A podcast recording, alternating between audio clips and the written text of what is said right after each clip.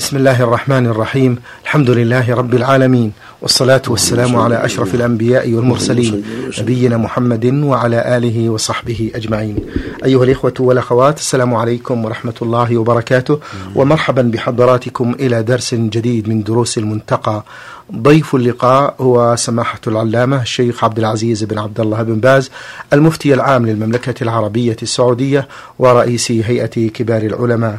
مع مطلع هذا اللقاء نرحب بسماحة الشيخ فأهلا ومرحبا سماحة الشيخ. حياكم الله وبارك فيكم. وقف بنا الحديث سماحة الشيخ عند الحديث الثاني والثمانين بعد الأربعمائة. عن أنس بن مالك أن اليهود كانوا إذا حاضت المرأة منهم لم يآكلوها ولم يجامعوهن في البيوت فسأل أصحاب النبي صلى الله عليه وسلم النبي صلى الله عليه وسلم فأنزل الله عز وجل ويسألونك عن المحيض قل هو أذى فاعتزلوا النساء في المحيض إلى آخر الآية. فقال رسول الله صلى الله عليه وسلم اصنعوا كل شيء إلا النكاح وفي لفظ إلا الجماع رواه الجماعة إلا البخاري. وعن عكرمة عن بعض أزواج النبي صلى الله عليه وسلم أن النبي صلى الله عليه وسلم كان إذا أراد من الحائض شيئا ألقى على فرجها شيئا رواه أبو داود. وعن مسروق بن الأجدع قال سألت عائشة رضي الله عنها ما للرجل من امرأته إذا كانت حائضة؟ قالت كل شيء إلا الفرج رواه البخاري في تاريخه وعن حرام بن حكيم عن عمه أنه سأل رسول الله صلى الله عليه وسلم ما يحل لي من امرأتي وهي حائض؟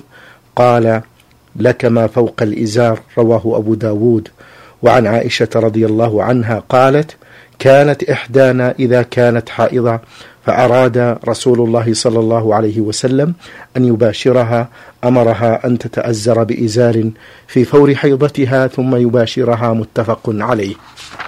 نعم. بسم الله الرحمن الرحيم.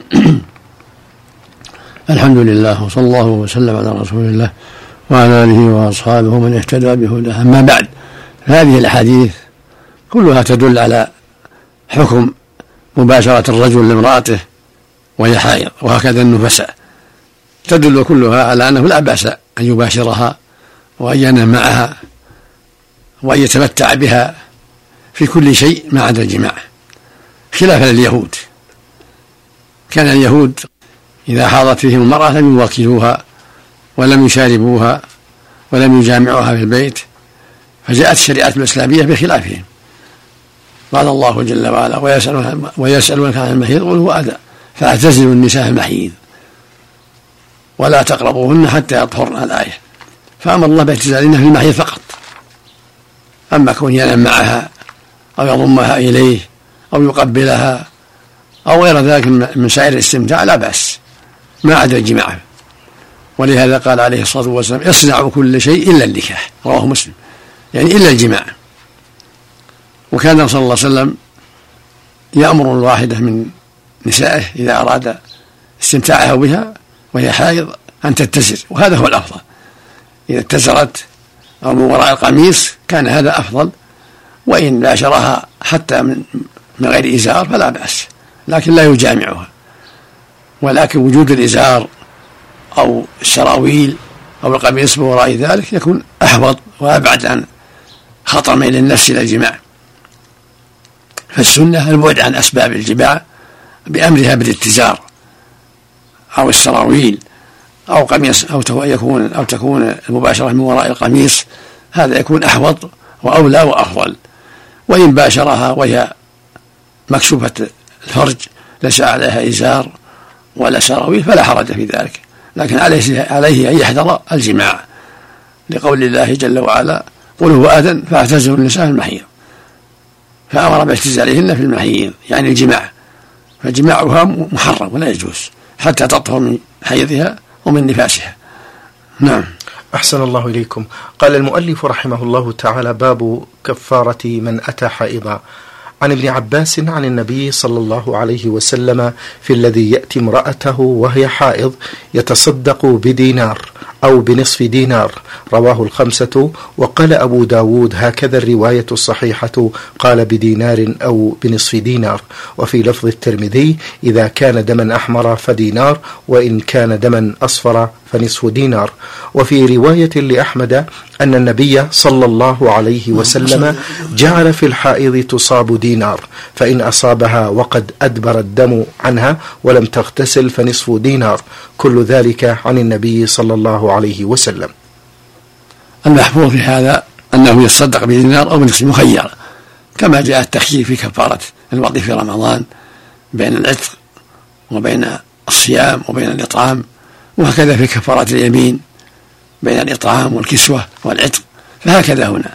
إذا جمعها وهي حيض سواء كان في أول الحيضة أو في آخرها فالواجب عليه دينار أو نصف دينار يعني على سبيل الخيار. إن صدق بدينار فهو أفضل وإن صدق بنصف دينار كفاه ذلك والحمد لله ولا يستغرب التخيير. والدينار معروف يعني دار من الذهب مقداره مثقال من الذهب. الجنيه الموجود الآن ديناران إلى ربع الجنيه السعودي يعتبر دينارين إلا ربعا. نعم. قال المؤلف رحمه الله تعالى باب الحائض لا تصوم ولا تصلي وتقضي الصوم دون الصلاة عن أبي سعيد الخدري في حديث الله أن النبي صلى الله عليه وسلم قال للنساء أليس شهادة المرأة مثل نصف شهادة الرجل شهادة الرجل؟ قلنا بلى قال فذلكن من نقصان عقلها أليس إذا حاضت؟ لم تصلي ولم تصم؟ قلنا بلى قال فذلكن من نقصان دينها. مختصر من البخاري. وعن معاذة قالت سألت سألت أو سألت عائشة فقلت ما بال الحائض تقضي الصوم ولا تقضي الصلاة؟ فقالت كان يصيبنا ذلك مع رسول الله صلى الله عليه وسلم فنؤمر بقضاء الصوم ولا نؤمر بقضاء الصلاة. رواه الجماعة. وعن ابن عباس أنه كان يقول إذا طهرت الحائض بعد العصر صلت الظهر والعصر وإذا طهرت بعد العشاء صلت المغرب والعشاء. وعن عبد الرحمن بن عوف قال إذا طهرت الحائض قبل أن تغرب الشمس صلت الظهر والعصر. وإذا طهرت قبل الفجر صلت المغرب والعشاء. رواهما سعيد بن منصور في سننه والأثرم. وقال أحمد عامة التابعين يقولون بهذا القول إلا الحسن وحده. هذا دليل هذه الأحاديث تدل على أن الحائض والنفساء لا صلاة عليهما ولا تقضيان الصلاة. أما الصوم فإنهما يمنعان من الصوم لكن يقضيانه. فإذا حاضت في رمضان أو نفست في رمضان فإنها لا تصوم ولكن تقضي الصوم. أما الصلاة فلا تقضى كما قالت عائشة الله عنها كنا نؤمر بقضاء الصوم ولا نؤمر بقضاء الصلاة. وأما ما يتعلق بكون شهادتها شهادة الرجل وكونها ناقصة الدين من أجل عدم صومها وصلاتها في حال الحيض فهذا شيء كتبه الله عليها على بناتها ليس عليهن فيه إثم ليس عليهن في ذلك إثم وإنما هو نقص كتبه الله عليهن لحكمة بالغة وهو الحكيم عليهم جل وعلا. شهادة المرأتين بشهادة الرجل و وإذا حاضت ليس لها أن تصوم وليس لها أن تصلي لكنها تقضي الصوم الواجب كرمضان ولا تقضي الصلاة. وهذا شيء لا يضرها ولا يكون عليه عليها عليها فيه بأس لأنه شيء كتبه الله عليها لحكمة بالغة. وإنما الواجب عليها أن تنفذ ما أمر الله وأن تقضي الله في تتقي الله في كل شيء كغيرها وأن تحذر ما حرم الله عز وجل. وما ومن ذلك أنها تقضي الصوم الواجب في رمضان إذا حاضت أو نفست ولا تقضي الصلاة رحمة من الله. وفضلا منها أن سامحها قضاء الصلاة. لأن الصلاة متكررة في اليوم خمس مرات والليلة. فمن رحمة الله للحائض والنفساء أنه لا قضاء عليهما رحمة من الله لهما. أما الصوم فهو شيء لا لا يشق شهر في السنة. شهر في السنة لا لا يشق قضاؤه فإذا نفست وأفطرت رمضان لا يشق القضاء. وهكذا الحائض إذا حضرت في رمضان لا يشق القضاء. فمن رحمة الله أن جمع لها الخير بقضاء الصوم وسامحها فعله في حال الحيض وفي حال النفاس وأسقط عنها الصلاة فضلا منه سبحانه وتعالى. نعم. أحسن الله إليكم سماحة الشيخ. قال المؤلف رحمه الله تعالى باب سؤر الحائض ومؤاكلتها. عن عائشة قالت كنت أشرب وأنا حائض فأناوله النبي صلى الله عليه وسلم فيضع فاه على موضع في فيشرب وأتعرق العرق وأنا حائض. ثم أناوله النبي صلى الله عليه وسلم فيضع فاه على موضع في رواه الجماعة إلا البخاري والترمذي. وعن عبد الله بن سعد قال سألت النبي صلى الله عليه وسلم عن مؤاكلة الحائض. قال واكلها. رواه أحمد والترمذي. وهذا يدل على أن لا بأس أن يواكل الحائض النفساء وأن يشرب من الإناء الذي تشرب فيه فإنها طاهرة. إنما النجاسة في الدم فقط الخارج من الفرج أما عرقها وبدنها وريقها كله طاهر ولهذا كان يتعرق العظم وتناوله النبي صلى الله عليه وسلم ويضع فمه حيث وضعت فمها. وهذا يدل على تواضع صلى الله عليه وسلم. وهكذا الشرب من الإناء يشرب من الذي تشرب فيه الحائض كل هذا يدل على أنها طاهرة وأن عرقها طاهر وأن ريقها طاهر وأن مس بدنها طاهر ويدل هذا أيضا على تواضعه صلى الله عليه وسلم وحسن رعايته لزوجاته ورفقه بهن ومعاشرته لهن بالمعروف. فينبغي التأسي به عليه الصلاة والسلام.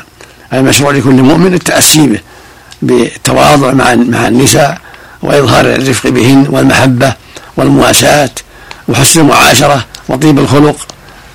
قال الله تعالى وعاشروهن بالمعروف.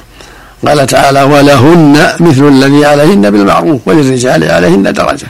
هذه الدرجة لا لا توجب له يتكبر أو يسيء العشرة لا. قال هذه الدرجة تفيد أنه أفضل فقط. كما قال الله تعالى الرجال قوامون على النساء بما فضل الله بعضهم على بعض وبما أنفقوا من أموالهم. فهذا الفضل يعطاه الله إياه وهذه الدرجة لا لا تجوز له ويتكبر أو أو أن يسيء الخلق بل الواجب عليه التواضع وإحسان الخلق مع زوجته ومع أولاده ومع أهل بيته ومع ومع جلسائه. هكذا يجب على المؤمن. حسن الخلق من أهم القربات ومن أفضل الأخلاق. يقول النبي صلى الله عليه وسلم أكمل أكمل من الإيمان أحسنهم خلقا. ويقول خياركم خياركم لنسائهم وأنا خيركم لأهلي. فالواجب على المؤمن الحذر من التكبر والتعاظم على زوجة أو أولاد أو غير ذلك.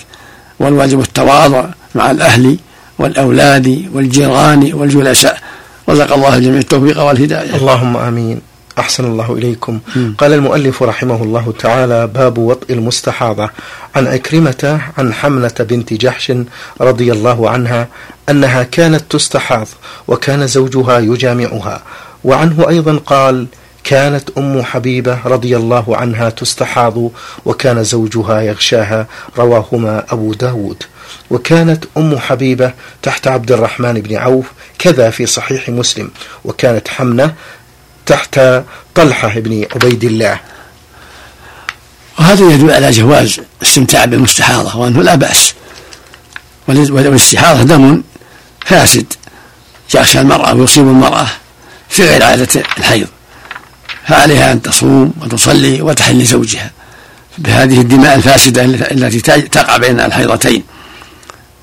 فللزوج أن يطأها ويباشرها كما فعل عبد الرحمن مع زوجته أم حبيبة وطلحة مع زوجته حملة. كل هذا لا بأس به. المقصود أن المستحاضة لها حكم الطاهرات وهي التي يأتيها الدم الفاسد بين الحيضتين. تصلي وتصوم وتحل زوجها كما في هذه الأحاديث. وتقدم أن الحائض إذا طهرت آخر النهار فإنها تصلي الظهر والعصر. وإذا طهرت في الليل تصلي المغرب والعشاء. كما أفتى بذلك جماعة من الصحابة رضي الله عنهم ابن عباس وعبد الرحمن بن عوف فالسنة لها بل الواجب عليها. إذا طهرت في العصر من حيضها أو نفاسها فإنها تصلي الظهر والعصر. وإذا طهرت في الليل ولو في آخر الليل فإنها تصلي المغرب والعشاء كالمريض الذي يجمع بين الصلاتين وكالمسافر. نعم. كتاب النفاس. باب أكثر النفاس. عن علي بن عبد الأعلى عن أبي سهل واسمه كثير بن زياد عن مسة الأزدية عن أم سلمة قالت كانت النفساء تجلس على عهد رسول الله صلى الله عليه وسلم أربعين يوما وكنا نطلي وجوهنا بالورس من الكلف. رواه الخمسة إلا النسائي. هذا هو الواجب على المرأة. إذا استمر معها الدم أن تجلس أربعين ليلة في النفاس. وهذا أكثر النفاس والحديث حسن. وعليه العمل عند أكثر العلم كما قال الإمام الترمذي رحمه الله. فالسنة للنفساء أن تدع الصوم والصلاة أيام النفاس. فإن انقطع الدم قبل الأربعين اغتسلت وصلت وصامت. وإن استمر معها الدم فإنها تدع الصلاة والصوم مدة أربعين. وما زاد على الأربعين فإنه يعتبر استحاضة تصلي معه وتصوم. فأكثر مدة مدة النفاس أربعون ليلة ويوما. فإذا طهرت لثلاثين أو لعشرين اغتسلت وصلت وصامت والحمد لله. فإن لم تطهر حتى كملت الأربعين فإنها تغتسل وتصلي بعد الأربعين. ولا تدع الصلاة بعد الأربعين لأن النفاس نهايته أربعون. هذا هو الصواب. هذا هو الراجح عند أكثر أهل العلم. وعليه الاعتماد. فليس لها أن تدع الصلاة فوق الأربعين بل متى تمت الأربع تم العدد أربعين ليلة ويوما فإنها تصلي وتصوم ولو كان معها دم. ويعتبر هذا الدم دم فساد دم استحاضة تصلي معه وتصوم وتحل زوجها وتوضأ لكل صلاة كالمستحاضة سواء. هذا هو الصواب وهذا الذي عليه أكثر أهل العلم. نعم. وقال البخاري علي بن عبد الأعلى ثقة وأبو سهل وأبو سهل ثقة. قال المؤلف رحمه الله تعالى باب سقوط الصلاة عن النفساء. عن أم سلمة رضي الله عنها قالت كانت المرأة من نساء النبي صلى الله عليه وسلم تقعد في النفاس أربعين ليلة لا يأمرها النبي صلى الله عليه وسلم بقضاء صلاة النفاس. رواه أبو داود والحمد لله رب العالمين. النفاس النفاساء كالحائض كما تقدم. ما تركته من الصلوات وقت النفاس فإنها لا تقضيه رحمة من الله عز وجل. فإذا استمر النفاس أربعين ليلة ولم وهي على حالها فإنها لا تقضي الصلاة. لكن تقضي الصوم. لو صادف رمضان فإنها تقضي الصوم. كالحائض سواء. الصوم يقضى والصلاة تقضى. لا من الحائض ولا من النفساء والنفساء لها أن تدع الصلاة مدة النفاس. إذا استمر أربعين ليلة لا تصلي أربعين ليلة. لكن بعد الأربعين يعتبر الدم دم استحاضة تصلي معه وتصوم وتحل زوجها هذا هو الصواب. أما إن ظهرت قبل الأربعين طهرته بنت عشرين أو ثلاثين فإنها تغتسل وتصلي وتصوم بعد الظهر. كالحاء إذا طهرت وعادتها خمس أو ست وطهرت لثلاث أو أربع فإنها تصلي وتصوم والحمد لله في مدة الطهارة. نعم. جزاكم الله عنا وعن المسلمين خير الجزاء سماحة الشيخ. بهذا نكون قد أنهينا باب الطهارة ويسرنا أن ندخل في آه، كتاب الصلاة. قال المؤلف رحمه الله تعالى كتاب الصلاة باب افتراضها ومتى كان. عن عبد الله بن عمر قال قال رسول الله صلى الله عليه وسلم بني الإسلام على خمس شهادة أن لا إله إلا الله وأن محمدا رسول الله وإقام الصلاة وإيتاء الزكاة وحج البيت وصوم رمضان. متفق عليه. وعن أنس بن مالك رضي الله عنه قال فرضت على النبي صلى الله عليه وسلم الصلوات ليلة أسري به خمسين ثم نقصت حتى جعلت خمسا ثم نودي يا محمد إنه لا يبدل القول لدي وإن لك بهذه الخمس خمسين رواه أحمد والنسائي والترمذي وصححه. وعن عائشة قالت فرضت الصلاة ركعتين ثم هاجر النبي صلى الله عليه وسلم ففرضت أربعا وتركت صلاة السفر على الأول رواه أحمد والبخاري. وعن طلحة وعن طلحة بن عبيد الله أن أعرابيا جاء إلى رسول الله صلى الله عليه وسلم ثائر الرأس فقال يا رسول الله أخبرني ما فرض الله علي من الصلوات. فقال الصلوات الخمس إلا أن تتطوع شيئا. فقال أخبرني ماذا فرض الله علي من الصيام. فقال شهر رمضان إلا أن تتطوع شيئا. فقال أخبرني ماذا فرض الله علي من الزكاة. قال فأخبره رسول الله صلى الله عليه وسلم بشرائع الإسلام كلها. فقال والذي أكرمك لا أتطوع شيئا ولا أنقص مما فرض الله علي شيئا. فقال رسول الله صلى الله عليه وسلم أفلح إن صدق أو دخل الجنة إن صدق متفق عليه. هذا هذه الأحاديث كلها تتعلق بالصلاة. والصلاة هي عمود الإسلام وهي الركن الأعظم من أركان الإسلام بعد الشهادتين وشأنها عظيم. قال النبي صلى الله عليه وسلم رأس الأمر الإسلام وعموده الصلاة. وقال عليه الصلاة والسلام بين الرجل وبين الكفر والشرك ترك الصلاة. وقال عليه الصلاة والسلام العهد الذي بيننا وبينهم الصلاة فمن تركها فقد كفر. وقال عليه الصلاة والسلام أول ما يحاسب عنه عبد من عمله صلاته فإن صلحت فقد أفلح وأنجح وإن فسدت فقد خاب وخسر. فالواجب على جميع المسلمين من الرجال والنساء المكلفين الواجب عليهم العناية بالصلاة والمحافظة عليها. كما أوجب الله سبحانه وتعالى على المرأة أن تحافظ عليها في البيت وتصليها في وقتها كما أمر الله وعلى الرجل أن يحافظ عليها وأن يصليها في المساجد مع الجماعة مع إخوانه لأنها العمود الإسلام. وهي الركن الثاني من أركان الإسلام. لقوله صلى الله عليه وسلم بني الإسلام على خمس شهادة أن لا إله إلا الله وأن محمدا رسول الله وإقام الصلاة وإيتاء الزكاة وصوم رمضان وحج البيت متفق على صحته. وكان أول فرضها ليلة الإسراء. لما عرج بالنبي صلى الله عليه وسلم إلى السماء في آخر وجوده في مكة. قبل الهجرة بثلاث سنين قبل أن يهاجر المدينة أسري به إلى بيت المقدس. كما قال الله جل وعلا سبحان الذي أسرى بعبده ليلة من المسجد الحرام إلى المسجد الأقصى ثم عرج به تلك الليلة إلى السماء فجاوز السبع طباق وانتهى إلى موضع يصبع في صريف الأقام فوق سدرة المنتهى وفرض الله عليه خمسين صلاة. فنزل بها ومر على موسى فسأله موسى وهو في السماء السادسة ماذا فرض الله عليك وعلى أمتك؟ قال خمسين صلاة. ومعه جبرائيل. والله جل وعلا قد جعل في قلب موسى أن يسأل هذا السؤال لما سبق في علمه سبحانه من أنه يخفف عن أمته عن أمة محمد عليه الصلاة والسلام. فقال له الرسول صلى الله عليه وسلم فرض الله عليه خمسين. فقال له موسى إن أمتك لا تطيق ذلك. وقد عالجت بني إسرائيل قبلك أشد المعالجة. فارجع إلى ربك فاسأله ما أن يخفف عن أمتك. فرجع النبي صلى الله عليه وسلم.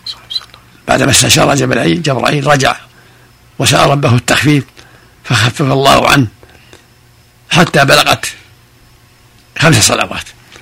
لم يزل يمر على موسى ويقول له موسى ارجع فاسأل ربك التخفيف حتى جعلها خمسا فهذا من فضل الله ورحمته جل وعلا أن خفف عن عباده ويسر لهم فهي خمس في الفرض. وخمسون في الأجر. فضلا من الله جعلها خمسين في الأجر.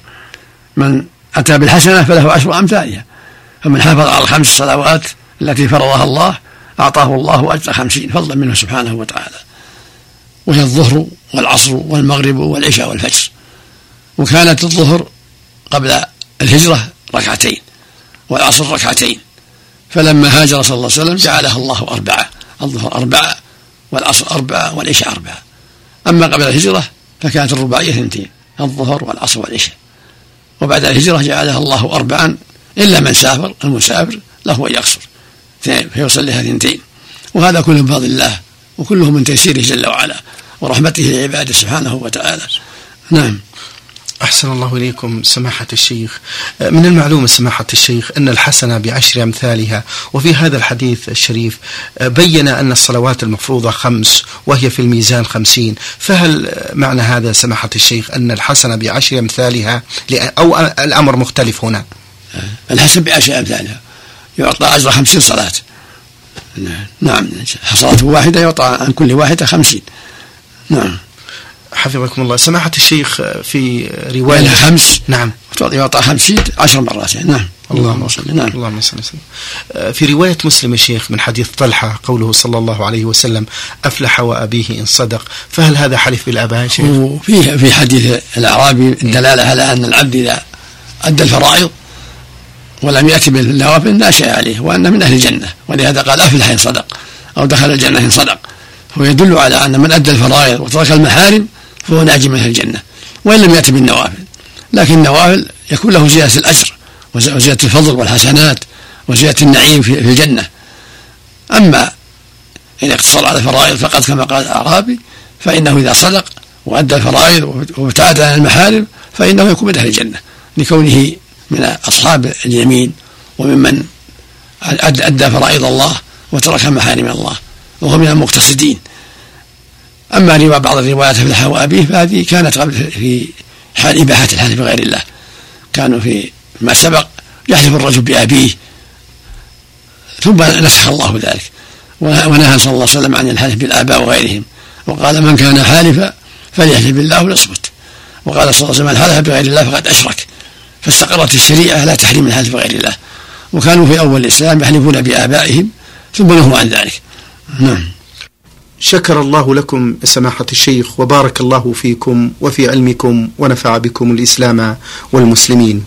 أيها الإخوة والأخوات كان معنا في برنامج شرح كتاب المنتقى سماحة الشيخ عبد العزيز بن عبد الله بن باز المفتي العام للمملكة العربية السعودية ورئيس هيئة كبار العلماء. شكر الله لسماحة الشيخ على ما بين لنا. وفي الختام تقبلوا تحيات الزملاء من الإذاعة الخارجية فهد العثمان ومن هندسة الصوت سعد عبد العزيز خميس. والسلام عليكم ورحمة الله وبركاته.